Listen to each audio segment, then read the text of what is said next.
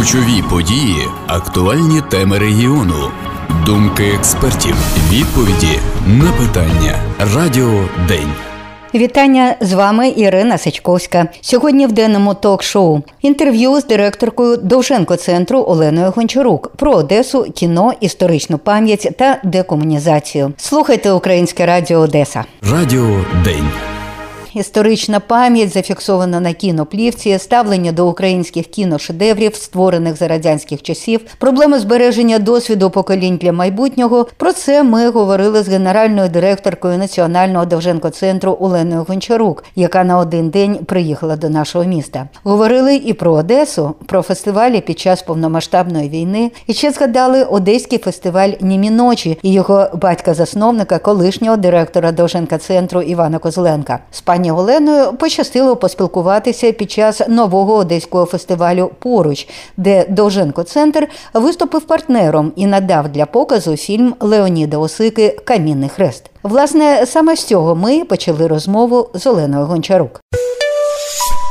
У мене будь-який фестиваль тепер, після 24 лютого 22 року, викликає ну, по-перше, захоплення від того, що є люди, які змогли його зробити, бо я розумію, яких зусиль це зараз коштує і скільки ресурсу це потребує. Але це і такий дуже важливий прояв того, що ми живі, і нам це потрібно для того, щоб е, продовжувати пізнавати себе. Це дивовижно, що війна змушує нас спонукає до цього пізнання. Воно забезпечено тим, що наші збройні сили вони справді створюють для нас такий шилд, е, щит, який дає нам можливість перебувати в е, цих нормальних умовах життя. Да? І тому насамперед у фестивалях важлива ця вітальність. Це не про свято але це про життєздатність, про здатність навіть в дуже скрутних умовах залишатися цивілізованими, залишатися допитливими, розвивати себе і свою культуру. Тому це перше, що впадає в око, тому все це заслуговує на величезну повагу і підтримку. І до тих, хто е, зробив, і для тих, хто прийшов. Довженко центр підтримав цей фестиваль. Ось надали такий чудовий фільм ще й з таким чудовим супроводом е, кінознавця онлайн. Чому? Чому? Ви вирішили в одеському такому камерному mm-hmm. майже фестивалі взяти участь? Ми зараз ми говоримо і про дальшу співпрацю, і, можливо, наступні проекти не забереться, але саме е, для цього, для першого фестивалю поруч був запропонований фільм Камінний хрест Леоніда Осики. Чомусь зараз він став одним е, з таких дуже запитуваних фільмів. Можливо, більше навіть ніж Тіні забутих предків або е, Польоти вісні наяву. Це те, що якби на поверхні або фільм Земля Довженка, це те, що в топі завжди перебуває. І раптом камінний хрест. Трохи відступлю від теми, подивилася памфір, ну це вже було вдруге, бо перший раз я його бачила на фестивалі восени, і зараз я його подивилася вже серед глядачів під час прем'єри.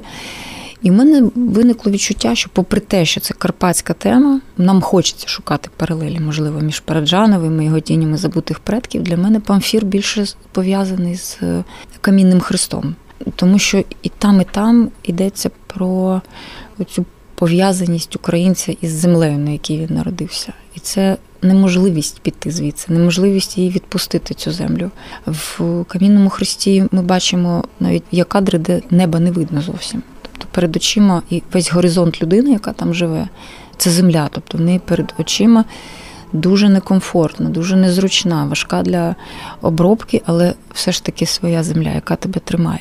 І можливо. Тому ми зараз до нього повертаємося, бо там ще є тема еміграції. Але оця приреченість до своєї території, неможливість її зректися, Куди би ти не поїхав, де би ти не був, ця земля буде залишатися з тобою. І це відчуття зараз у нас усіх дуже посилилось. І тих, хто в Україні, і тих, хто за кордоном. Але це нас тримає, і нас тримають, мабуть, невидимі зв'язки, які зараз, е, ну так як капіляри, вони наче по всьому світі зараз пронизуються. Мені здається, що особливо останній рік дуже багато зацікавленості саме минувши. У вас є якесь про це уявлення? Чому це так? Ну ось осика, скажімо, да угу. повний зал молодих людей, яким це цікаво дивитись. Мабуть, тому що ми в минулому намагаємося знайти відповіді для майбутнього. Є інший механізм, який властивий, можливо, зараз російському суспільству. Да? Це повернення до витоків, але це таке повернення до привласнення. Да? От Те, що ми називаємо «былая слава або діди воювали. Це былая слава, яка не дає спокою. Але в цьому є щось, ну це все одно спрямовано назад. Для нас важливіший зараз виклик. Україна зараз має вистояти і перемогти для майбутнього. Але у нас є уроки в минулому які ну ми маємо засвоїти або працювати. І я думаю, що молоді люди до цього зараз дуже чутливі, тим більше, що ми знаємо, що історія багато разів переписувалася, вона була зманіпульована, і це відбувалося на рівні навіть багатьох мистецтв.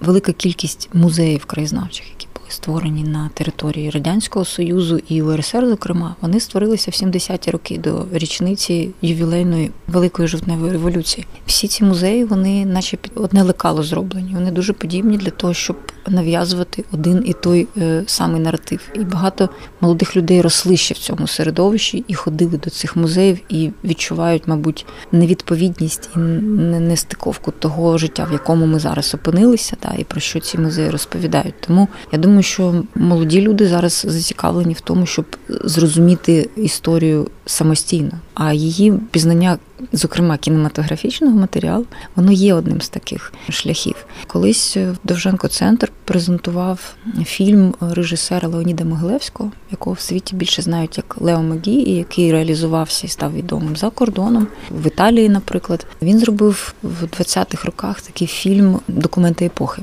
Це було монтажне кіно з хронік і інтертитрів. І власне ці інтертитри і створили наратив фільму, який говорив про перемогу більшовизму в Україні. Але але коли ми дивимося його з е, оптики сьогодення, ми знаємо, що це маніпулятивна історія, пропагандистська, тому що ці матеріали, цей фільм побудовані на періоді УНР, і там люди, які власне відстоювали українську незалежність, ідею цю. Тому ми перевинаходимо себе заново зараз, і це відбувається. Ми живемо в історичний момент. Коли ми кажемо про дерусифікацію, деколонізацію, деімперіалізацію, я знаю, що ну, скажімо, Іван Козленко він завжди до нашої української кіноспадщини дуже трепетно.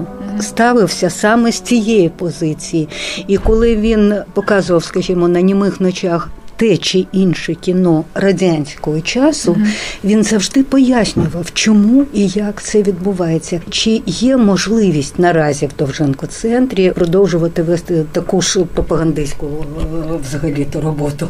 Я би не сказала, що це пропагандистська робота. Е, я би сказала, що це такий протекціонізм, це захист е, свого, тому що нам дуже легко зараз може здаватися, що легко викинути всю минувшину, всю спадщину. Але якщо ми не розберемося з тим, від чого ми відмовляємося, ми, ми можемо втратити щось дуже важливе тому що питання зараз виникають практично до кожного діяча, митця, який працював в 20-ті, в 30-ті роки, який співпрацював з радянською владою, який отримував е, сталінські премії. Але ці митці вони дехто навіть ризикуючи, намагалися зберегти все одно ідентичність українську. Вони це шифрували, вони це заховували. Можливо, прочитати це можемо тепер тільки ми. А раніше там навіть наші батьки у них не було просто інструментів або оптики для того, щоб це відчути. Іван е, Козленко справді виявився таким дуже чутливим дослідником. Іван зокрема, зробив багато для того, щоб здобутки українського кіно, які взагалі не попадали ніяк в коло досліджень, щоб вони стали тут е, оприявненими і стали відомими. Того ж Леоніда Могилевського ми про нього стали говорити, про Анну Стен і про багато інших дуже імен і фільмів, про Дзигу Вертова і Михаїла Кауфмана. Да? Ми стараємося бути справедливими. Да? Вони не є українськими режисерами, але значна кількість видатних їхніх їхніх здобутків були реалізовані в Україні. Чому так сталося? Тому що вони втекли з Москви, яка вже міцно взяла їх в лабети, і вони не могли там реалізуватися як митці, не могли е, дати свободу своєму художньому баченню. І це стало можливо в Україні. Наприкінці 20-х, які вважаються ще епохою мистецького авангарду. Дуже швидко, там в 30-х роках, це вже почало згортатися, але вони встигли виявитися через людину з кіноапаратом, через фільм навесні, і ми побачили іншими очима зовсім Київ, Одесу, Харків. І якби цих фільмів не було, ми би ніколи не знали, яка була Україна в той період. І ми би не знали, що вона була все-таки українською, і наша ідентичність і там була. Тому не вивчаючи це, да, чи не простежуючи, як це зберігалося, переходячи з десятиліття в десятиліття, нам важко буде рухатися вперед і свою ідентичність і далі захищати. Бо щось вижило таке, бо українське мистецтво, воно серед багатьох мистецтв пострадянських. Це рідкісний випадок е, мистецтва, що пережила і культура, що пережила тоталітаризм. Ми її викорінюємо зараз, ми його зараз препаруємо і досліджуємо. Але ми з тоталітаризмом впоралися. Що нам дозволило це зробити? Дуже цікаво, це феномен. Ви повернулись в Одесу зараз. Два роки минуло з того моменту, як ви тут були на фестивалі Німі ночі. Як ви знайшли Одесу? Як ви знайшли одеситів? Я не звикла до такої Одеси, але ну я знаю, що і Київ змінився теж. Але я знайшла Одесу такою принишклою. Для мене це завжди було місце, де не приховували свої любові до життя і такої відкритості, і до всіх благ, і до принад. Зараз ще період такий післязимовий, і ми всі повертаємося із зимової сплячки. Але Одеса ніби причаїлася. Я бачу те, чого не було. Раніше, але ми вже звикли до мішків і блокпостів всюди. І е, в Одесі багато військових. Я бачу їх набагато більше, ніж в Києві, наприклад. Це теж е, для мене таке, ну навіть от локальне зараз нині спостереження. Ну, звісно, що раніше я їх тут не не спостерігала, але навіть порівняно з Києвом військових багато. Це із Миколаєвом близькістю пов'язано, і з е, Херсоном. Ну, Відчуття, які є в повітрі, вони, мабуть, дуже суб'єктивні, да, тому що ну, це мої фантазії можуть бути. Але я бачу багато привітних і прекрасних людей. Знаєте, на цьому фестивалі мене особисто дуже порадувало, що тут єдина мова спілкування українська. І це в Одесі. Як ви гадаєте, знакою чого це може бути? Дуже кепсько, що нас до змін е, важливих спонукають такі катастрофічні обставини. Я маю сказати, що я сама до 24 лютого українська моя рідна мова, але я її вивчила. Бо переважно мовою спілкування в родині і в місті, в середовищі, в школі була російська мова. Але я просто дуже е, любила її, тому я її вивчила. Але навіть до 24 лютого я продовжувала перемикатися між е, російською мовою і українською. Вона зараз практично зникла з мого побуту. Тобто я нею не розмовляю. Я завжди захоплювалася тим, як Іван ніколи не переходив на російську мову. З ким би він не розмовляв, це була установка, видно, і Ну і це і це вже звичка, і це нормально. Я зразу зрозуміла, що це нормально, коли, наприклад, я говорю українською, якщо мій співрозмовник не може перемкнутися з якихось причин на українську мову, я не переходжу на російську. Я продовжую говорити українською. І чудово, що в нас з'явилася ця навичка. Це значить, що ми все-таки ми здатні виховуватися, ми здатні мінятися. І ми нарешті зрозуміли, в чому цінність мови вона теж є частина нашої території. Це та земля, з якої ми ніколи е, не підемо. Якщо ми будемо зменшувати цю територію, то за її рахунок буде нарощувати свою територію хтось інший. Чому ми маємо це віддавати? Тому мені дуже мені дуже радісно, що я думаю, це по країні так сталося, не лише в Одесі. Але виявилось, що ми можемо і без російської мови жити. Чомусь здавалося, що якщо ми переключимось на українську, то ми втратимо щось важливе. Я думаю, що не втрати не, не через це відбудуться. Нам важливо зараз не втратити себе. Ми спілкувалися із генеральною директоркою Національного центру Олександра Довженка Оленою Гончарук, яка побувала в Одесі на фестивалі поруч. І на цьому на сьогодні все. Програму підготувала та провела Ірина Сачковська. Разом переможемо. Слава Україні! Ключові події, актуальні теми регіону, думки експертів, відповіді на питання. Радіо День.